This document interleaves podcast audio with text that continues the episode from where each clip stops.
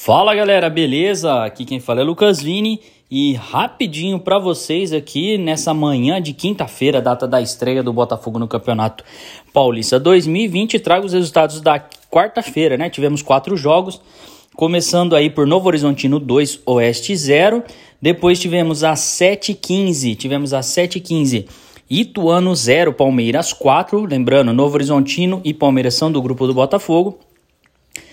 Também tivemos aí Inter de Limeira 0, Guarani 4, isso mesmo, 4 a 0 para o Guarani lá em Limeira. E para fechar a rodada, né, para fechar os jogos dessa quarta-feira, tivemos aí São Paulo 2, Água Santa 0, esse jogo no Morumbi. Então esses são os resultados da quarta-feira.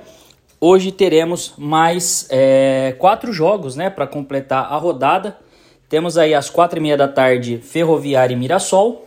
Ponte Preta e Santo André jogam às sete da noite. Santos e Red Bull Bragantino às sete e quinze da noite. E o jogo do Botafogo, nove e meia da noite, Corinthians e Botafogo, nove e meia da noite, lá na Arena do Corinthians, certo? Hoje, até às 16 horas, tem que sair a liberação do Estádio Santa Cruz. O Botafogo aguarda aí a liberação do AVCB, né, do laudo de vistoria dos bombeiros da vigilância sanitária já saiu na data de ontem. E aí, tudo caminhando aí para que a gente tenha a liberação do estádio para o jogo de domingo contra a Ponte Preta, às quatro da tarde, provavelmente amanhã, é, hoje ainda ou amanhã, no máximo, começando a venda dos ingressos.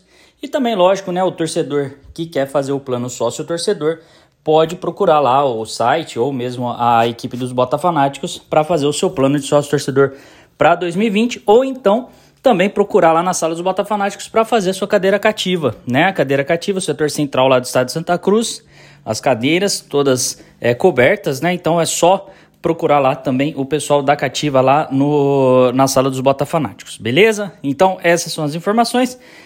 Vamos ter hoje um resumo aí do pré-jogo, né? Também falando dos, dos do, do elenco provável aí que vai disputar o jogo hoje e também depois a resenha pós-jogo com mais uma galera. Vou tentar trazer mais convidados aqui para o podcast Resenha Panterina.